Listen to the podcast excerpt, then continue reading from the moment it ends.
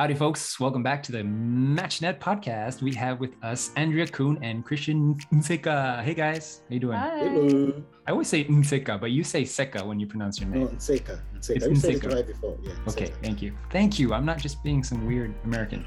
Okay. So uh, I'm glad to have you guys because I'm tired of doing these alone, these podcasts. I like having give and take, and uh, I appreciate having you.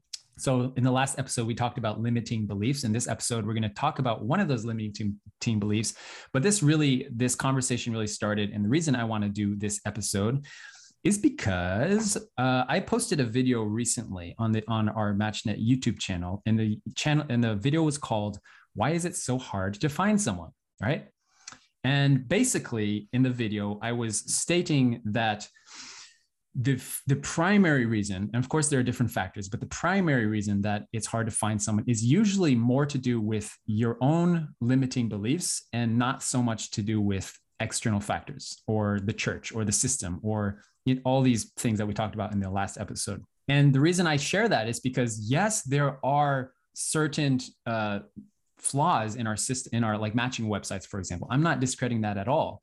Uh, I know very, I think we as a team know very, very well what we can do better and what our responsibilities are. But I want to get into that. Like, what is our responsibility to help facilitate matchings through through programs, through resources, but also what is the responsibility of the individual, the single, the candidate, right? So I posted that video, and then I was talking with a, a candidate, a sister, and she she said, you know, she were having some give and take. I was giving some, her some mentoring, and she's like, "Yeah, I watched your video. It was good, but you didn't talk about how crappy the websites are."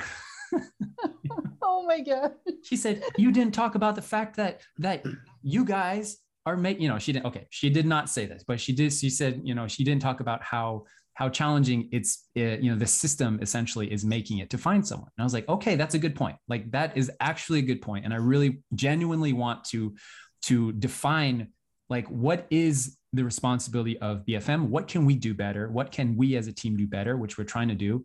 And also more importantly for you guys who are listening is what can you do better? And what is your responsibility right? So that's ultimately what uh, i want to have a conversation about. And so what are your first thoughts about that? I think my first thought straight off the top of my head is is having a commitment to work regularly on the process. This is something that I find time and again with candidates.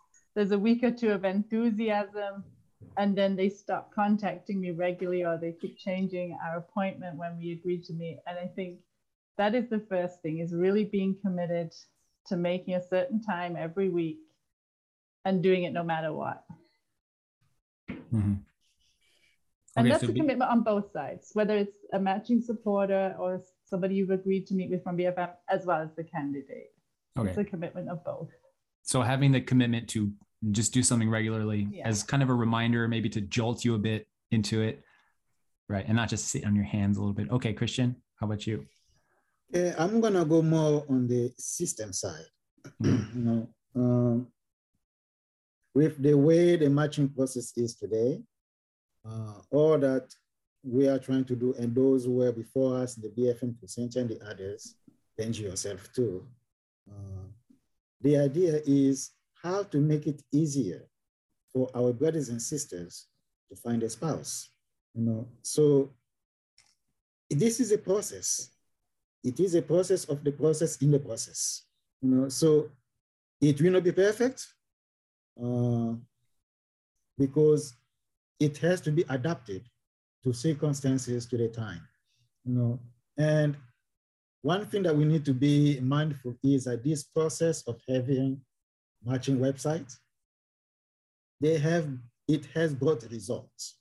You know, many families, many first mm. gen have found spouses using those websites. Even those who did not find a spouse using the website, they have had access to the website and they have had insights on what to do and what not to do in order to approach a family. You know, they may have approached a family, friend, family friend, or whatever, but the website has helped them uh, to find a way or even get the know-how to do that. So we should not just be knocking the websites down. You know, we should be mindful. And that I can bring it to what Andrea said. It is about the people making the effort. The website will not help everybody. That we know that, you know, but it is a platform that those who need it can use it. Uh, the result may be different because people are different. People's experiences are different. People's reality is different. So the result will not be the same. Just because somebody came to the website and got matched, got you know, found a spouse in one week doesn't mean that the person B can also do the same thing. Different timing, different people, different realities.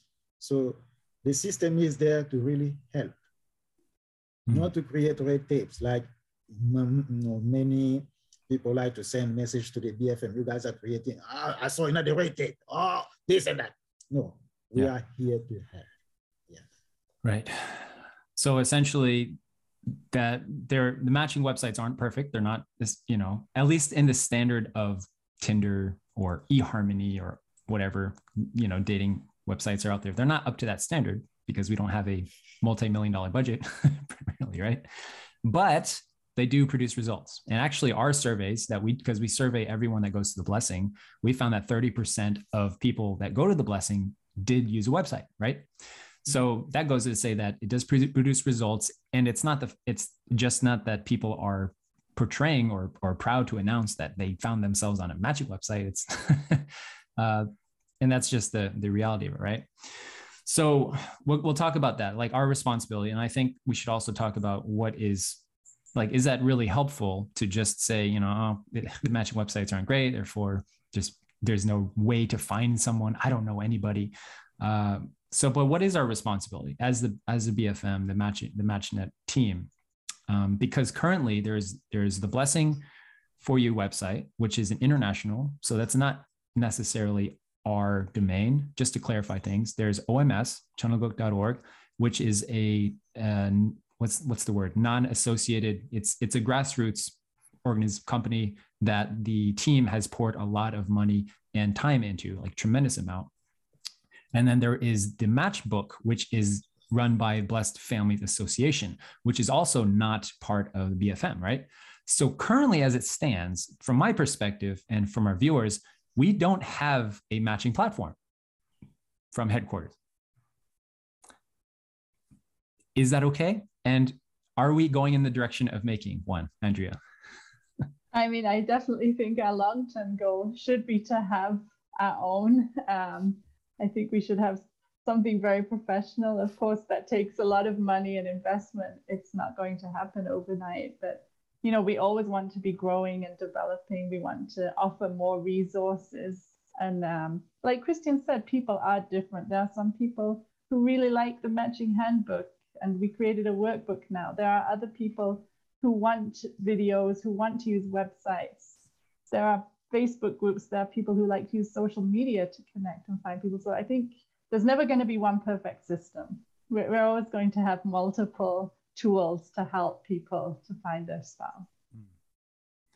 Right. Okay. So so we don't have a website currently from uh, the American BFM and national headquarters. However, we are currently in the talks about making one and integrating MatchNet into becoming a, a matching, a profile based matching website. Um, that's in the works. I don't know if I'm announcing this too soon, but I know that the the entire national uh, ministry and team is really serious about this, and we've been meeting about it.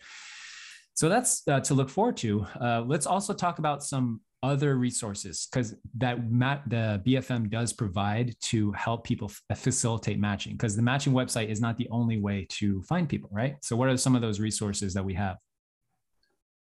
I mean, we used to have parents matching convocations in person before COVID. Um, things have changed a lot since then. Um, they've moved online, but that's opened up a whole opportunity of attending intercontinental PMCs, which I think has been a great blessing for many people. I, I know quite a few couples, my candidates included, who found a match by attending international PMCs in the last couple of years.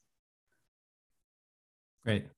PMCs, yeah, those are great. So keep an eye for that. We also have 24 plus, right? Oh, 24 yeah. plus yeah. retreats and online retreats. Great place for people over uh, 24 years old. Christian, you have a group of you're working with a few resources, right? Yeah, that one is mostly information based. Uh, you know, one thing that uh, probably we should make clear here is that, you know, um, the mission of the bless of the BFM really first and foremost is to protect the integrity of the blessing and also in relationship with uh, singles or families, it is to protect the people that we are representing, the candidates, the singles, the family, it is to protect them. You know, this is probably, uh, it's possible that, that, the people who are criticizing the um, profile, the matching profile websites may want to see a style of dating website, but uh, the matching profile websites are not dating sites. And I don't really think that they should be uh, used as dating sites because that does not protect uh, our brothers and sisters. The idea is to protect mm-hmm. our brothers and sisters. Are there still brothers and sisters who are hurt using the matching profile websites? Yes. But I bet you that number is less compared to if we made it a dating website or if we made them dating websites. And so really we try to protect the integrity of the blessing and also we try to protect our brothers and sisters, protect our, our children, protect our families, you know, uh, whether first gen, second gen, we try to protect every candidate who registers with the BFM here in North America. And I know that every BFD in every region has the same goal. You know, so does the international headquarters. You know, we always try to find ways how, of how to make it accessible, how to help and sisters, but at the same time, keep them safe. You know, uh, so will it satisfy everybody? Again, no. But people should know that everything that we are doing, uh, what they call red tapes, quote unquote, actually are in place to protect them. Hmm. Yeah, thanks for sharing that. that's a good perspective, I think, to have. So the match, what MatchNet is, so we just did a program called MatchNet Connect, which was a six-week program of meeting together to connect with people, network, socialize, and also receive education. So if you were part of that, or if you know of that program, I think that the future of our networking with people is going to learn look similar to that in that matching like societally speaking we're conditioned to want to have like dating websites quote unquote and and like go through a feed of you know 100 men or women and kind of pick and choose who we want to con- like we're conditioned to want that kind of thing but i think it's actually not the most effective way to this is my theory i think it's not the most effective way to find someone uh, i think it's not an effective way to understand somebody based on what they write about themselves or based on what they look like based on photos, right? I think both of those are not important factors. But really, it's about meeting someone. That's how you get to know someone. We've been doing that since the beginning of time. That's how we've been able to to socialize and, and see who is an appropriate uh, partner is through actually talking and meeting and talking about things and having give and take and and killing a lion together and no not doing that but you know what i'm saying right? So that's why i think actually stuff like 24 plus i think is going to be the direction we're going. Like actual physical not physical like virtual or physical getting together having conversations based on the idea of we're brother and sister you're a child of god. How are you doing let's get to know each other as a family not on the basis of you know speed dating or or asking these really intimate questions about each other. It's like no we got to we've got to create the habit and learn how to communicate with people as family. And on that foundation if you have the foundation of all the stuff we talk about you know relationship with god understanding the blessing you want the blessing you've done the preparation you're a candidate on that foundation then yeah your team your families can can communicate with each other and see if it's a match. So I personally believe that the future of these matching uh, systems, profiles, websites is going to be more of a connective experience where we meet every week and we just get to know each other, ask questions, good question, and it's fun, it's interactive. And if you decide to pursue a relationship, you can check out uh, one of their profiles online and then you can go from there, right? So that's where I'm hoping that we're going to be going in the next few years with what MatchNet is and developing more programs like that. Uh, any other opportunities people have, or any thoughts on that? I have a few thoughts on it. Back to the beginning of what you just said about people wanting to, um, you know, like have a dating website and have hundreds of people to look at and decide. And actually, my experience has been quite different. Um, we had a global PMC back in um, just before Christmas, and um, one one family after this were approached by 29 other families, and this poor young brother was just so completely overwhelmed by these profiles. How to figure out who do we choose? You know, I, I think it, I do agree with you. I think it's much better you know, to have kind of these small group settings where you're just talking with three or four other people and having an intentional conversation. So we're definitely not talking speed dating or anything like that. It is going there with a purpose and an intention to really look to get to know people, to be ready to share your own heart and have the intention of finding your future spouse. And that's what MatchNet Connect is trying to do is to, like Christine said, to set up a safe framework where people can meet in a, in a safe space with clear guidelines. And also, we want to give topics of discussion to really help you and guide you that it is very clear and intentional in your purpose. Yeah, and you know, another thing is that we are, this is something that we really don't realize because of how we live our lives. We just go on living our lives the way generations have lived their lives. But the truth is that we are a global family here, you know, and we are establishing something new. You know, this is, we, we, we see ourselves not only as God's children, but we also see ourselves as true parents' children. You know, so this is a global family. And because it is a global family, there is a global culture, you know, and the way our websites are set up, the way the system of even the system just of matching, the way it is set up, it is like global family trying to put children of the global family. You know, a family in the US or in Canada may contact a family in Brazil. Why? Even though they don't speak the same language, but the, the, the underlying the underlying relationship is we are brothers and sisters. You know, it is a global family. And that is the protective, true parents' love. You know, that is what is protecting us. That is where we are, you know. And so the idea of, you know, like you said, Benji, trying to get 100, whatever speed date, you know, that it kind of like destroys the spirit of what your parents are trying to do. You know, staying within the spirit of what your parents are trying to do, we have to look, it, look at each other. Of course, it happens that some people may not look at it like that. Some parents may not look at it like that. Some of us may not look at it like that, but we need to look at ourselves, each other as we are family, you know, regardless of the skin color, regardless of uh, where we live, uh, region or whatever, whatever, whatever, language, we are family, global family, global family. And when I reach to a family in Japan, I'm reaching to my relative in Japan, reaching out to my relative in Japan for my child who is their cousin, their nephew, or their niece. You know, that's how it should be. Wonderful. Thank you, Christian. You always bring that vertical uh, hammer of God down on us.